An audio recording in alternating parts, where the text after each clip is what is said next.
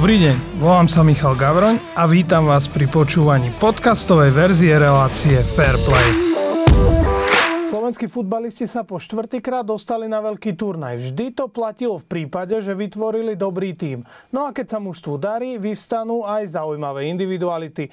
V dnešnej relácii Fairplay sa pozrieme na najdôležitejších hráčov Francesca Calzonu v kvalifikácii o Euro 2024. Mojím hostom je Marek Kabát, analytik dátovej spoločnosti Statsbomb. Ahoj. Ahoj, ďakujem za pozvanie.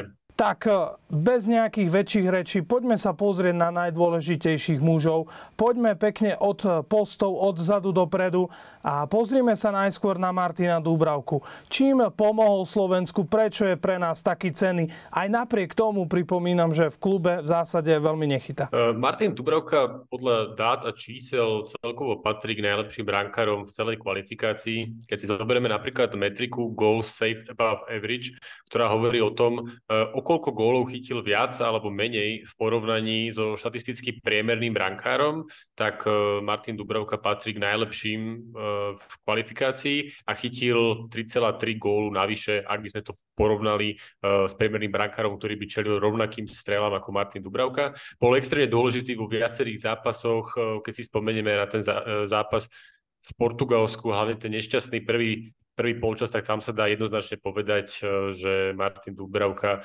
zachránil Slovensko od veľmi veľkého debaklu pred ním e, diriguje tú obranu. Vždy sme sa na to spoliehali, či už v minulosti napríklad e, s Martinom Škrtelom alebo s Janom Ďuricom. Teraz dá sa povedať, že to má na starosti Milan Škriniar, nový reprezentačný kapitán, dá sa povedať, a nový líder Paríža a takisto aj slovenskej reprezentácie. V čom nám najviac Milan pomáha? Ja by som sa tu možno odrazil od toho zápasu proti Islandu, ktorý teraz odohrala slovenská reprezentácia. Tam si myslím, že podal Milan Škriňar vynikajúci výkon a celkovo by som ho možno označil za, za možno najlepšieho hráča e, tejto reprezentačnej prestávky. A proti tomu Islandu bol skvelý hlavne v rozohrávke, e, mal vynikajúce dlhé lopty, prenesenia hry hlavne smerom na pravú stranu medzi hráčmi v poli, mal jednoznačne najviac dlhých lopt 17, a druhý Vávro mal iba 9 a zároveň aj pri tom počte si dokázal držať veľmi vysokú úspešnosť, keďže ide o dlhé lopty až 82%. Mal aj najviac prihrávok, čiže celá tá kombinácia rozohrávka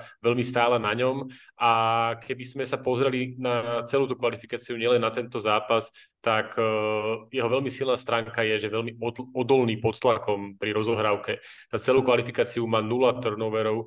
Turnovery sú vlastne straty lopt pri zlej kontrole lopty alebo pri neúspešnom driblingu a, a exceloval vlastne aj v rámci úspešnosti pri tom build-upe, pri tom prechode z vlastnej tretiny, kde dosahoval až 93% úspešnosť pre porovnanie ostatní stopery Vavro 76, Dember 79, čiže tu ako keby vidieť tá, tá, tá konzistentná kvalita a spolahlivosť. A keď si to ešte rozmeníme, že nebavíme sa iba o, o bežnej rozohrávke, ale dajme si to ešte, že vyslovene prihrávky pod tlakom z vlastnej tretiny, tak tu Škriniar mal vlastne úspešnosť 5 z 5, čo zaujímavé je, že aj Denver bol som to veľmi úspešný 7 zo 7, ale pri porovnaní napríklad už s Vavrom, ktorý má zase 0 z 5, tak tam už vidíme, že, že ten rozdiel tam je, aj tam väčšia náchylnosť na, na nepresnú rozohrávku e, pod tlakom. Okrem toho Škriniar aj v rámci defenzívnej aktivity je veľmi silný jedna na jedna, čiže tu prináša tiež vysokú hodnotu.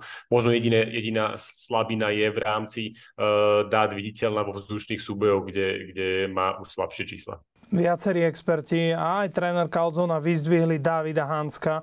Sledovali sme, dá sa povedať, konštantne jeho vynikajúce výkony eh, na ľavom kraji obrany, hoci vo Fénorde hrá ako stoper. Eh, čím je David Hansko taký výnimočný pre nás a možno aj pre holandského majstra? Pre mňa bol David Hansko asi najdôležitejší hráč tejto kvalifikácie. A to z jednoduchého dôvodu, že okrem toho teda, že to je obranca a prináša aj vysokú kvalitu v defenzíve, tak v rámci tej ofenzívy bol kľúčový vo všetkých troch fázach v rámci držania e, lopty, čo je build-up, čiže nejaké vychádzanie e, z tej vlastnej tretiny, progression, progression, čiže dostávanie sa do finálnej tretiny a aj to samotné vytváranie šancí. Čiže vo všetkých týchto troch fázach bol, bol Hansko uh, jeden z kľúčových hráčov, ak nie najkľúčovejší, pretože napríklad, keď zoberiem niektoré konkrétnejšie metriky, tak v rámci deep progressions, čo sú vstupy do finálnej tretiny prostredníctvom príhrávok alebo vedenia lopty, tak suverene najviac z celej reprezentácie až 76, druhý Lobotka iba 46, čiže tu je vidieť tá dominancia že veľmi veľa, uh, veľmi veľa toho progresu tej hry smerom k superovej bráne išlo cez tú jeho hlavú stranu, cez Davida Hanska. Takisto aktivita v rámci prihrávok vo finále tretine, opäť jednoznačne najviac, takisto aj najviac kľúčových prihrávok, čo sú vlastne e, prihrávky priamo na strelu, tak aj tu bol najdominantnejší zo všetkých reprezentantov. No, pravdepodobne Davida Hanska čaká v budúcnosti ešte jeden zaujímavý prestup do top ligy. Už to raz vo Fiorentíne skúšal, ale zdá sa, že to bolo príliš skoro pre neho. V talianskej lige už etablovaným mužom je Stanislav Lobotka. Nestáva sa často, že sa špekuluje o tom, že by mohol prestúpiť do Realu Madrid hráč v slovenskom drese. Tak prečo je Lobotka taký dobrý? Toto je vlastne tretí hráč, povedal by som, svetovej kvality, o, o, o kom sa bavíme už v rade. A všetci títo traja hráči sú pre slovenskú reprezentáciu podľa mňa absolútne nenahraditeľný už len z hľadiska tej, toho levelu, tej, tej, tej e, výkonnosti, ktorú dokážu podobať a tej kvality, ktorú majú. A, a Lobotka vyniká najmä v spolahlivosti a v všestrannosti. Čo sa týka tej spolahlivosti, tak tam je to trochu podobné, ako som spomínal aj pri Milanovi Škrinierovi. Lobotka aj v rámci Neapolu je jeho najsilnejšia stránka to, že veľmi spolahlavý pri tej rozohrávke, je veľmi odolný voči tlaku, nestráca loptu. Napríklad v rámci turnoverov v kvalifikácii mal, mal hodnotu na úrovni percentil 93, čiže, a to si, to si stabilne drží aj v rámci Neapolu, čiže to je vyslovene jeho silná stránka. A tá šestranosť je zaujímavá v tom, že, že, že vlastne nemám veľa konkrétnych metrík, ktoré by som povedal, že je v nich najdominantnejší, pretože je, patrí k najlepším v strašne veľa rôznych metrikách a je užitočný pre tomu už to v rôznych smeroch. To znamená, či už pri tom vychádzaní z vlastnej tretiny, tam vie loptu jednak úspešne aj prijať, uh, aj uh, ju rozdať a zároveň aj vyviesť. Celkovo jeho schopnosť vedenia lopty a driblingu je, je veľmi výnimočná.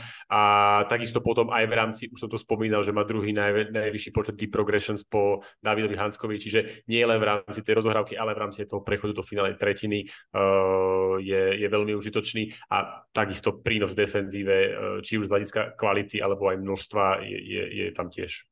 Na začiatku som spomínal, že v histórii sme sa opierali najmä o dobrý tím a treba povedať, že aj o šikovné, rýchle a gólové krídla. Miroslav Stoch, Vladimír Vajs a teraz sa zdá, že aj Lukáš Haraslín. E, dva góly proti Islandu boli takým vyvrcholením tých jeho dobrých výkonov? Uh, vyvrcholení možno áno, ale nebolo to nič nové ani pre mňa prekvapivé, pretože tie jeho výkony sú on, možno o Lukášovi Haraslinovi sa nedá hovoriť, že, že je hráč svetovej kvality, ako napríklad v prípade Lobotku alebo Škriniera, ale v rámci nahraditeľnosti v reprezentácie do, tohto, do, to, do tejto skupiny uh, hráčov jednoznačne patrí, pretože slovenská reprezentácia nemá ani kvalitatívne, ani typologických hráčov, ktorými boli, bol, bola schopná nahradiť absenciu Lukáša Haraslina. A keďže aj vo viacerých zápasoch chýbal, tak myslím si, že to bolo veľmi vidieť, že, že, že, nám, že nám chýbal a prečo nám chýbal. A teda, že, že čo je také špecifické, čo on prináša tej reprezentácii, tak je to viacero vecí. A musím teraz sa priznať, že jeho dva góly ktoré dal proti Islandu. Už dlho mal žiadne góly, tak nepotešili a nielen preto, že spečetili náš, náš postup, ale aj preto, že vlastne tam presne ukázal to, čo ako keby ja dve, dve silné stránky, o ktorých dlhodobo v jeho prípade hovorím. Prvá je vstup do 16 prostredníctvom vedenia lopty, to, čo vlastne nikto v takej miere nerobí v slovenskej reprezentácii. Počas kvalifikácie ich mal 13, druhý sú, sú slov iba 7 a, a v obidvoch týchto gólových prípadoch opäť si naviedol tú loptu do 16.